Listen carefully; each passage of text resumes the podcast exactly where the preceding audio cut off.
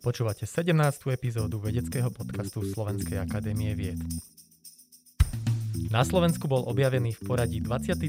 minerál nazvaný Dobšináid. Nielen o tomto objave sa budeme rozprávať s našim dnešným hostom, spoluobjaviteľom tohto minerálu, doktorom Martinom Števkom z Ústavu vied o zemi Slovenskej akadémie vied. Dozvieme sa napríklad, ako prebieha objavovanie nových minerálov nielen na Slovensku, ale aj vo svete, ale aj to, aké to je, keď sa z vášho najväčšieho životného hobby stane vaša práca. Moje meno je Peter Boháč a budem vás prevádzať dnešným podcastom. Pán doktor, vítajte. Ďakujem pekne za pozvanie. Po všetkých slovenských médiách pred časom zarezonovala správa, že na Slovensku bol objavený nový minerál a vy ste sa teda na tomto objave spolupodielali. Popíšte nám prosím vás stručne, čo sa vám podarilo objaviť. No, ako už bolo spomenuté, tak v podstate ide o 23. nový minerál, ktorý bol opísaný teda prvýkrát na území Slovenskej republiky. Je to zaujímavý objav, pretože tých minerálov za posledných 20 alebo 30 rokov sa z územia Slovenska nových opisov veľmi málo. No a v posledných rokoch vlastne taký ten náš tým, kde spolupracujeme, taký širší aj s kolegami z Českej republiky. Popri iných nejakých veciach sme sa zamarili teda aj na také hľadanie tých nových minerálov, či máme aj na Slovensku nejaké nové minerály, aby sme sa tiež zaradili teda medzi tie krajiny, ktoré sa tejto problematike venujú. Toto už je teda x v poradí objaviť tento minerál do Pšinaj, do Pšinej. No a boli sme veľmi radi teda, že mali sme tu možnosť pomenovať ho podľa toho názvu typovej lokality, teda podľa mesta Dobšina. Ako prebiehajú objavy takýchto minerálov? Vidíte cieľene hľadať nový minerál a viete cca kde ho hľadať, alebo je to skôr vec náhody a šťastia? Určite tam zohrávajú teda oba tie aspekty. Dá sa samozrejme zamerať na nejaké asociácie typické a potom už si povedať, že túto by ten nový minerál mohol byť. A samozrejme treba aj trošku šťastia, čiže niekedy naozaj človek sa venuje niečomu relatívne bežnému a potom zistí vlastne počas toho výskumu, že aha, tak tu je niečo, čo vyzerá zaujímavo, môže to byť nová vec a potom samozrejme môže to skončiť tým, že sa tam objaví ten nový minerál. Ako vy si vôbec všimnete, že ste našli niečo nové, že tie minerály väčšinou vyzerajú veľmi podobne? My pracujeme tak, že s tou základnou analytikou, ktorú máme k dispozícii, sa snažíme určiť teda, aké minerály tam sú. V tomto prípade v podstate sa používa tá prášková difrakcia, čo je taká tá najbežnejšia metóda, čiže vlastne to je taký fingerprint, každý ten minerál má taký iný záznam, by som povedal, takže vlastne vy keď urobíte tú analýzu, tak hneď vidíte, že aha, tak toto už je známa vec, alebo vám vyjde nejaký výsledok a poviete si, aha, tak toto na nič nesedí v tej databáze a už viete, že by to asi mohol byť nový minerál. A čo všetko teda musí ten nový minerál splňať, aby bol klasifikovaný ako nový minerál? To je veľmi dobrá otázka. No v podstate, pokiaľ dostanete tie prvé údaje, že povedzme z tej práškovej difrakcie, že áno, toto by mohol byť nový minerál, tak potom samozrejme musíte ďalej pokračovať, študovať to chemické zloženie, potrebujete vyriešiť kryštálovú štruktúru, aby ste teda dokázali, že naozaj to usporiadanie atómov je iné ako v nejakých ďalších už známych mineráloch. No a v podstate musíte poskytnúť také tie základné údaje, nielen teda o tom chemickom zložení, o tej kryštálovej štruktúre, ale aj o nejakých fyzikálnych vlastnostiach, čiže farba, vrýb, lesk, hustota samozrejme a podobne. Čiže keď máte potom už takúto komplexnú informáciu, tak sa s tým ďalej pracuje. Čiže napríklad, keď vy objavíte minerál, ktorý sa líši, dajme tomu od nejakého známeho iba substitúciou nejakého kationu do určitej miery, tak toto sa dá považovať za nový minerál, alebo to je proste iba nejaká odroda? Samozrejme dá, ale musí ten kation byť dominantný. Hej. Takže ako to už musíte potom dokázať jednak teda chemickým zložením a jednak samozrejme ten kation môže sa vyskytovať na viacerých pozíciách, takže musíte štruktúrne dokázať, že v tej jednej pozícii je ten kation dominantný. Vy ste tento minerál objavili v lokalite Dobšina, kde história ťažby siaha mnoho storočí dozadu a nie je presne doložené, kedy tam ťažba začala, ale s istotou vieme povedať, že už v 14. storočí sa v tejto lokalite ťažila železná ruda a že v 18. storočí sa tu začala ťažba niklu a kobaltu, ktorá dosiahla naozaj svetový význam. Ide teda o veľmi dlhú históriu ťažby a skúmania tejto lokality. Ako je teda vôbec možné, že doteraz si tam nikto takýto minerál nevšimol?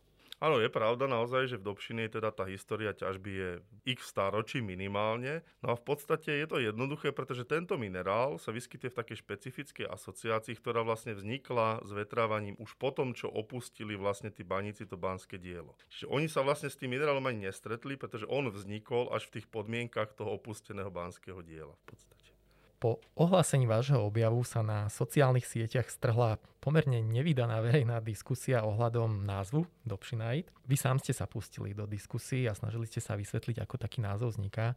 Tak aký je teda tento proces vzniku názvu? Vznik názvu proste je daný, tie minerály schvaluje teda Medzinárodná komisia, aby sme si ešte vysvetlili, ako to funguje teda. Je to 35 štátov z celého sveta, majú zástupcov a v podstate vy musíte podať ten návrh, kde kompletne spracujete teda tieto dáta, čo sme spomínali, čiže máte tam tie fyzikálne údaje, máte tam chemické zloženie štruktúru. V dvojkolovom hlasovaní sa to teda potom nejako schvaluje. No a samostatne sa posudzuje to, či naozaj to je nový minerál a samostatne sa posudzuje ten názov minerálu. No a v prípade názvu minerálu je tam niekoľko možností. Pokiaľ už e, pre tú danú skupinu minerálov je napríklad daná nejaká klasifikácia, nomenklatúra, tak vy sa musíte držať tej nomenklatúry. Tom prípade, povedzme, ak si vezme ten Dobšinajt, ak by existovala nejaká konkrétna klasifikácia roselitovej skupiny, kam patrí aj Dobšinajt, tak by sme sa museli držať už toho, ako je teda dané to pomenovávanie tých minerálov v roselitovej skupine. Keďže tam nie je nejaký konkrétny systém, ako ich pomenovávať, tak ostali nám relatívne teda otvorený priestor, ako ho môžeme pomenovať. No a v podstate potom samozrejme na výber je niekoľko možností. Môžete minerál pomenovať podľa typovej lokality, môžete ho pomenovať podľa nejakej významnej osobnosti, podľa fyzickej fyzikálnych vlastností, chemického zloženia, čiže je tam niekoľko možností. No a my sme si z toho vybrali tú dobšinu, keďže ako už sme sa bavili, tak je to v podstate veľmi významná lokalita, práve známa to ťažbou medí, ale hlavne kobaltu a niklu. No a tá tvorba názvu potom samozrejme je tiež nejako regulovaná a správne by sa tie minerály mali pomenúvávať podľa celého názvu tej lokality a prípony teda IT alebo po anglicky ITE.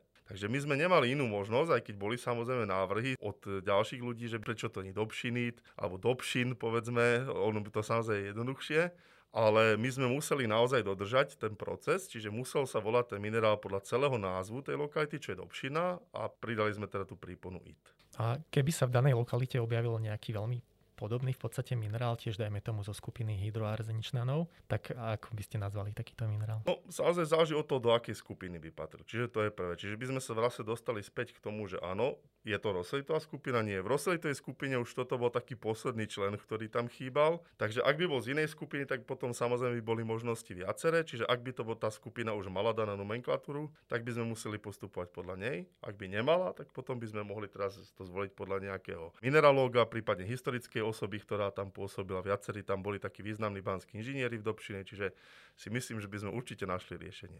Máte už v hlave nejaký vytipovaný váš vysnívaný názov pre nejaký budúci objav? Pracujeme na dvoch veciach. Dlhodobejšie je to trošku z hľadiska tej kryštálovej štruktúry, tie minerály sú komplexné, takže zatiaľ tam sme sa neposunuli, ale máme dve veci rozpracované, ktoré tiež chceme pomenať podľa slovenských lokalít a budú to také známe lokality. Tak sa tešíme. Prišlo mi veľmi zaujímavé, že na tomto objave ste spolupracovali s vedcami z Masarykovej univerzity z Brna, ale predovšetkým z Národného múzea v Prahe. Prečo majú českí vedci a mineralógovia záujem o výskum na Slovensku?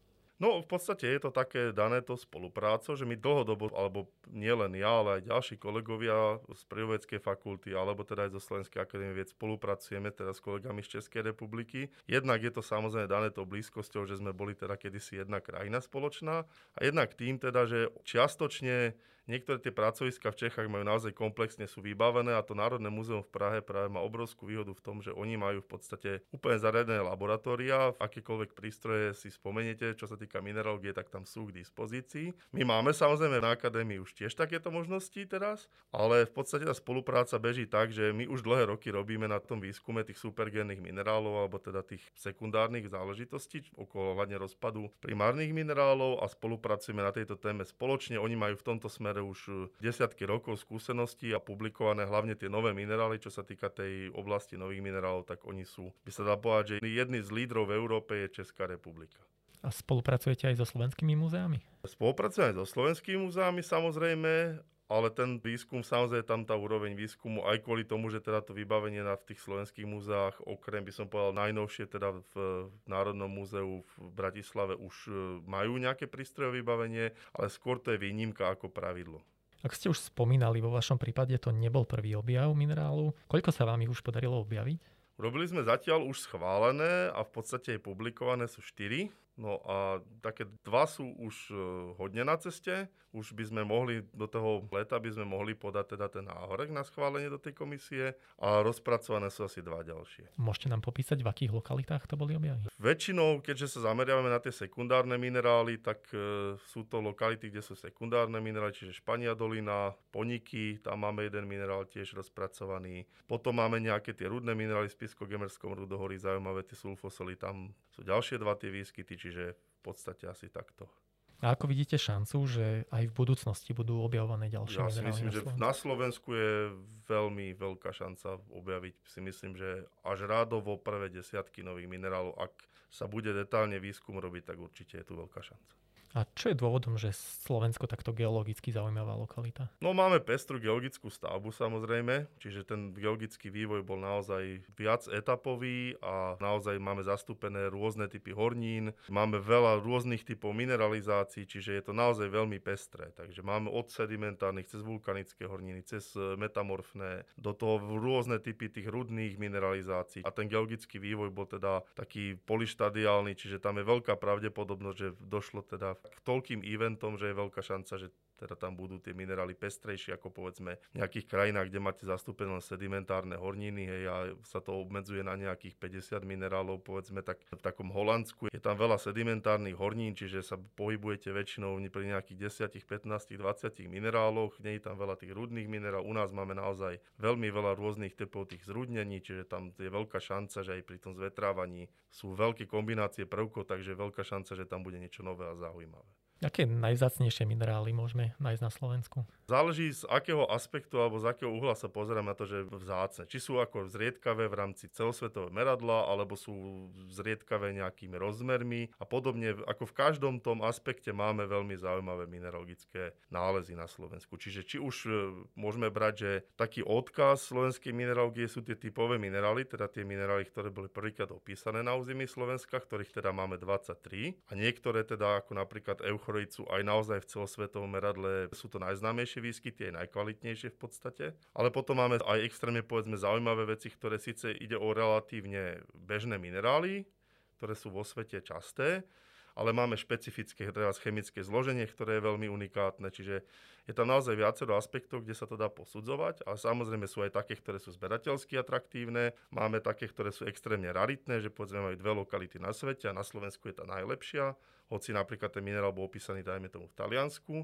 ale u nás ten výskyt je najlepší, alebo teda veľkostne povedzme. Takže je tam niekoľko možností a naozaj na Slovensku v podstate by som povedal, že v každom tom smere, či už čo sa týka typových minerálov, alebo to zaujímavého chemického zloženia, alebo tých veľkostných kritérií, máme veľmi zaujímavé minerály, ktoré sú teda preslavené aj vo svete. Vy máte nejaký obľúbený? Ten euchroid si myslím, že je taký naozaj taký mytický, by som povedal. Pretože tá farba, aj už je to z gréčtiny, že je euchros, čo znamená v podstate taký ako prekrásne sfarbený. Čiže je to taký smaragdovo-zelený minerál, zároveň je extrémne vzácný aj vo svete. Zároveň na Slovensku naozaj tie kryštály môžu mať zriedkavo až 2 cm. A v podstate je to typový minerál zároveň a ešte je mne blízky, pretože to je sekundárny minerál, ktorý práve vzniká tým zvetrávaním. Čiže pre mňa je to taký, ako by som povedal, aj vo svete naozaj je to asi minerál, ktorý najviac zo Slovenska by som povedal rezonuje medzi zberateľmi alebo medzi kurátormi múzeí. Keď poviete Slovakia, tak každý si spomenie, že aha, tak tam je ten euchroid.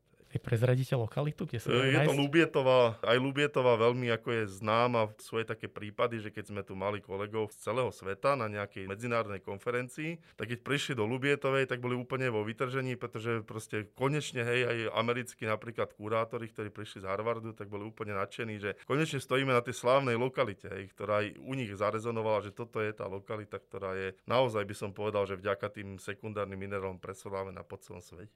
Ja predpokladám, že náplňou vašej práce nie je primárne vyhľadávanie nových minerálov a že ide skôr o výnimočné udalosti. Čomu konkrétne sa venujú mineralógovia Slovenskej akadémie vied? Samozrejme, ako ste povedali, tie nové minerály to je taká čerešnička na torte, čiže keď sa na to narazí popri výskume a máte tu chuť a čas to spracovať a poznáte tých ľudí, ktorí pretože potrebujete komplexné tie analytické metódy, tak sa to samozrejme spracuje, ale tá náplň toho výskumu, samozrejme mineralógia sa delí na, taký by som povedal, veľmi veľa ďalších, ako ak si všetky vedné odbory máte viacero takých tých okruhov, čomu sa môžete venovať. No a v podstate mineralógia na Slovenskej akadémii vied e, pokrýva takmer všetky tie aspekty, ktoré moderne v mineralógii alebo tie trendy, ktoré sú.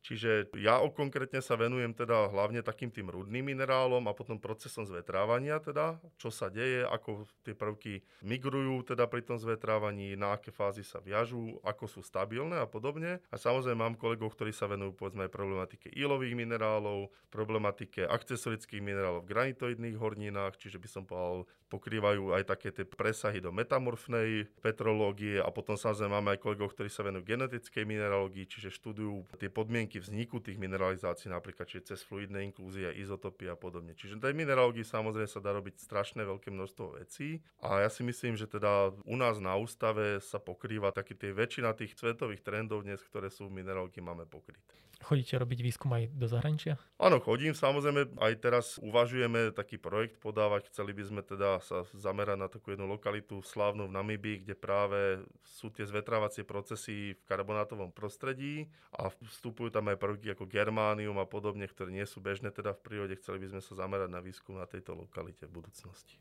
Aká bola vaša osobná cesta na Slovenskú akadémiu vied?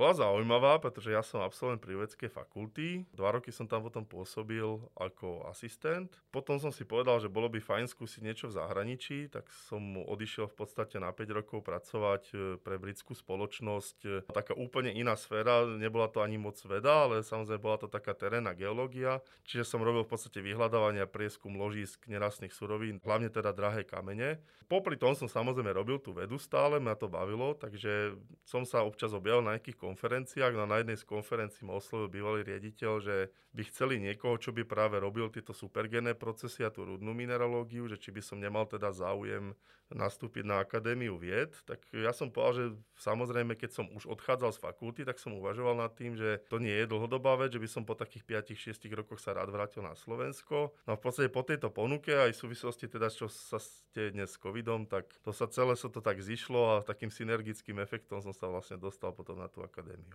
Vy už ste od detstva vedeli, že sa chcete venovať geológii? Áno, určite som vedel, pretože proste tie minerály ma bavili, ako mal som to ako hobby, to zbieranie minerálov a tak, čiže v podstate to viedlo celé k tomu, že som skončil teda na fakulte a potom teraz na Akadémii vied. Čiže patríte medzi tých šťastných ľudí, ktorí si svojou prácou splnili svoj detský sen? Určite. Ako to som veľmi rád, že v podstate robím to, čo ma baví, čiže ja to ani neverím ako nejakú prácu, je to skôr tak, aby som povedal také hobby. Človek sa to môže venovať aj cez víkend, hej, čiže nie je to také, že proste musíte byť tých 8 hodín, alebo ja neviem, v práci je to také, že to ide voľne, keď mám čas, tak si prepočítam analýzy cez víkend, proste pozriem si veci a tak, takže je to taký splnený splnený sen v podstate. No. Akú radu by ste dali mladým nádejným geológom, mineralógom či paleontológom, ktorí snívajú rovnaký sen ako vy? Ja si myslím, že stojí za to študovať tú geológiu. Sice napríklad v poslednom období naozaj padá ten počet študentov, ale ja ako z mojej skúsenosti z práce v zahraničí viem, že o geológov, hlavne takých tých terénnych, je naozaj obrovský záujem v zahraničí, či už v Austrálii alebo v Spojených štátoch. Čiže to stojí za to naozaj študovať, pretože je možné sa zamestnať a je to veľmi zaujímavá práca, cestovanie, všetko, takže ako je to fajn určite. No. Okrem snívajúcich detí je na Slovensku aj veľké množstvo amatérských nadšencov, ktorí zbierajú minerály. Keď takýto nadšenec prstenec alebo aj nejaký náhodný nález sa objaví nejaký minerál alebo horninu a chcel by zistiť, o aký minerál či horninu sa jedná, dá sa nejak na vás obrátiť? Určite dá. Aj spolupracujeme vo veľkom, to je ináč ako pre nás, ako pre odborníkov je to extrémne dôležité spolupracovať práve s týmito ľuďmi, pretože naozaj, koľkokrát naozaj ten like alebo ten amatér, ktorý teda sa tomu venuje ako hobby, dokáže tým, že systematicky chodí na tú lokalitu nájsť také veci, ktoré keď tam človek príde len ako v rámci nejakej terénnej akcie,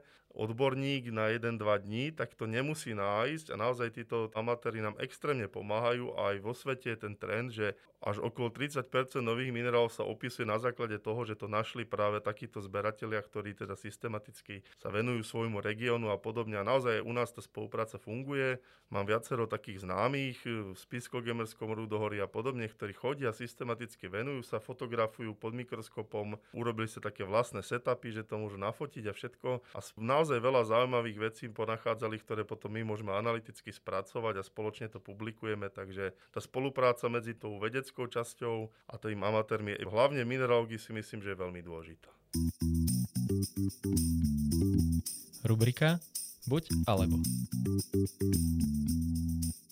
Cestovanie do zahraničia pracovne alebo dovolenka? To je dobrá otázka, ale ja som bol zvyknutý cestovať do zahraničia aj pracovne, aj dovolenkovo, takže kľudne pracovne, prečo nie? Teraz taký geologický, rock alebo metal?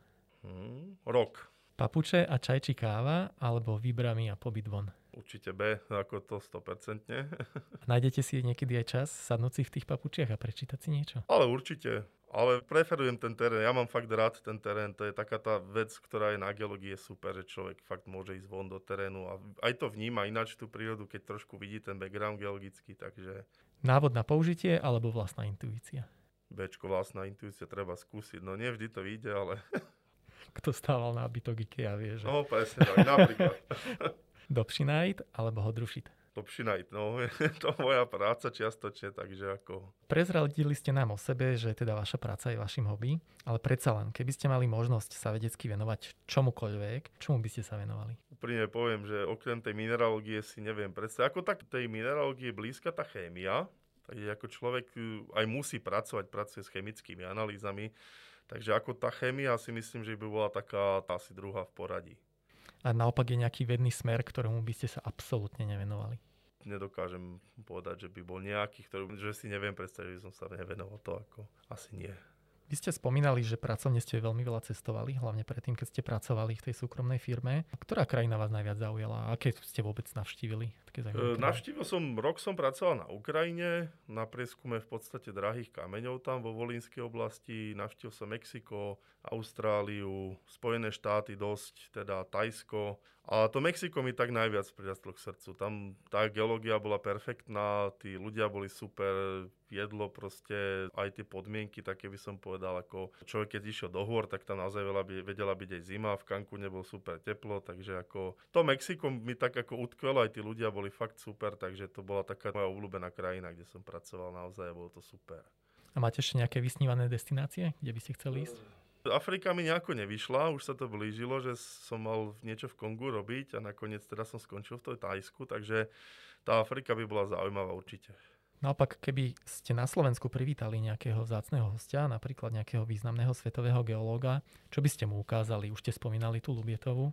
Lubieta je určite jedna z vecí, Špania dolina je super a potom určite nejaké vysoké, nízke Tatry, takú tú komplexnú geológiu, tam sa naozaj dá vidieť veľa, je to relatívne dobre odkryté tiež, takže dá sa vidieť naozaj, že tá geologická stavba je veľmi variabilná, takže to si myslím, že by bola taká zaujímavá vec. Banská šťavnica, super, tiež ten stratovulkán, napríklad tam je tá história baníctva tiež, takže máme tých destinácií, takých by som povedal, pre ľudí, ktorí sa priamo zaujímajú o tú geológiu, máme niekoľko takých super destinácií, si myslím, na Slovensku.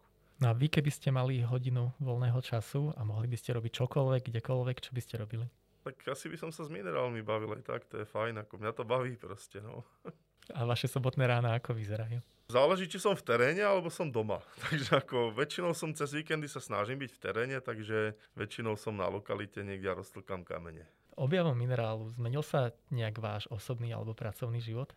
Ako sa to vezme, samozrejme ten prvý mesiac, keď bol ten veľký mediálny záujem, tak to bolo také, že aj pre mňa netradičné, pretože hoci sme opísali teda s kolegami už predtým nové minerály, tak ten Dobšinajt naozaj strhol taký ten mediálny záujem asi aj vďaka tomu naozaj, že to bolo pomenované teda naozaj podľa toho slovenského mesta, takže to zachytili ľudia, bolo to niečo iné, lebo nejaký dlhý, nudný názov tých minerálov, čo sme opísali predtým, až si až tak nezaujal. No a v podstate inak e, si myslím, že sa to nejako zásadne nezmenilo, pokračujeme ďalej vo výskume, snažíme sa s kolegami proste vždycky nachádzať nejaké zaujímavé veci a publikovať to, ale jeden ten mesiac, mesiac a pol naozaj, keď sa to dostalo do médií, tak e, bolo dosť zaujímavých rôznych vecí okolo toho. Tedy asi zrejme išla veda bokom a skôr to boli tie mediálne povinnosti? Áno, chvíľku, povedzme 10 dní, naozaj bolo treba pripraviť tie informácie pre rôzne redakcie. Ja som to vždycky kontroloval, že či to je OK a tak. A, ale bolo to fajn, samozrejme človeka to poteší na jednu stranu, že je ten záujem o ten váš výskum, takže bolo to fajn.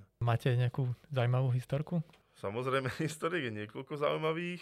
Taká asi najzaujímavejšia vznikla, keď sme šli teraz z TV Markíza natáčať teda nejaký spot e, k tomu minerálu. No a keďže som nechcel, aby to bolo nejak úplne točené v meste alebo tak, tak sme sa rozhodli, že pojeme na Dobšinský kopec to natočiť, že tam bude krásny výhľad. A nakoľko bola zrovna hmla, tak e, to nebolo úplne vhodné, tak e, pán regionálny redaktor z TV Markíza povedal, že on pozná super spot, kde to môžeme spraviť, že tam bude naozaj príroda, no vtedy bol nejaký ešte, myslím, že to bol koniec februára, takže bolo to snehu a tak. No a on povedal, že túto vidie ideme len na kopček a že odtiaľ toto natočíme, že to bude perfektné. Ako ten scenéria bol super, len problém bol, že najprv zapadlo do toho snehu autom on a potom teda ja. No a z nejakého toho 30 minútového spotu nakoniec bolo 5-hodinové vyťahovanie aut, najprv pomocou terénneho auta, čo nešlo, potom traktorom a potom väčším traktorom. Takže spod sme natočili a po 5 hodinách nás toho snehu dostali a všetko bolo fajn. Ste mali aspoň čas si obzrieť nové lokality, nie? No, bolo to všetko pod snehom, ale scéna bola super.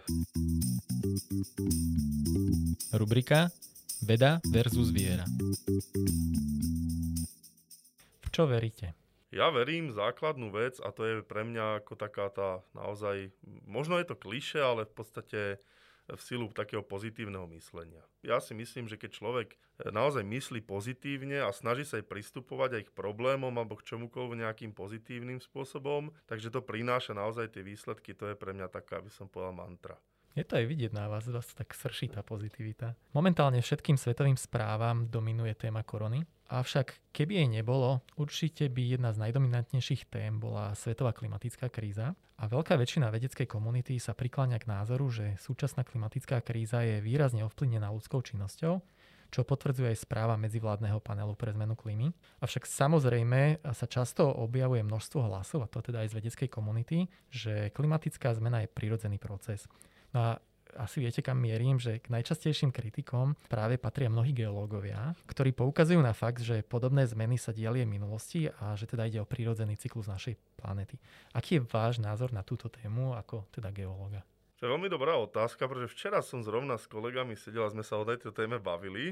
Ani som nevedel, že sa teda o tom budeme baviť a sme to rozoberali a sami sme sa zhodli, že teda tí geológovia sú naozaj jedna z tých skupín, ktorá k tomu nahliada tak trošku by som povedal, že antagonisticky k ostatným názorom vedeckým. Ja osobne teda zastávam názor a skôr si myslím, že naozaj je to pravda, že ten vplyv tej ľudskej činnosti hrá významnú rolu v tomto smere. Problém možno je ten, že tí kolegovia, ktorí teda to vidia, tí geológovia z toho aspektu, že asi nie, že to je naozaj nejaký opakujúci sa proces a máme Milankovičové cykly a podobne, tak e, my ako geológovia máme jeden problém. My pracujeme, čo sa týka nejakej stratigrafickej geológie, s množstvom miliónov rokov. Čiže my to asi vidíme z toho hľadiska nejakého veľmi veľkého horizontu hej, času. Čiže pre nás je milión rokov v podstate veľmi málo. Hej keď sa to vezme v tom vývoji planéty. A potom možno preto dochádza k tomu, že to posudzujeme teda takto niekedy, ale je to samozrejme individuálne, je to taká dobrá otázka na zamyslenie naozaj, lebo tí geológovia naozaj mnohých aj poznám, aj takých by som povedal, známych v zahraničí, ktorí zastávajú naozaj názory, že tie naše emisie CO2, že to je nič, keď vybuchne väčšia sopka, tak v podstate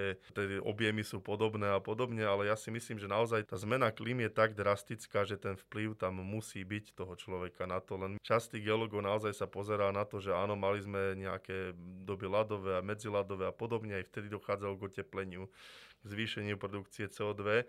Určite tie argumenty čiastočne sú pravdivé, ale vidíme to, ja to vidím sám za 30 rokov, že si pamätám ako dieťa, že bolo to snehu extrémne veľa a teraz proste máte problém. Teploty v lete sú iné, hej, tá jar sa nejako tak s jeseňou nejak e, posúvajú, to leto mizne, mizne tá zima, hej, takže ja si myslím, že naozaj ten vplyv tam bude. Ako.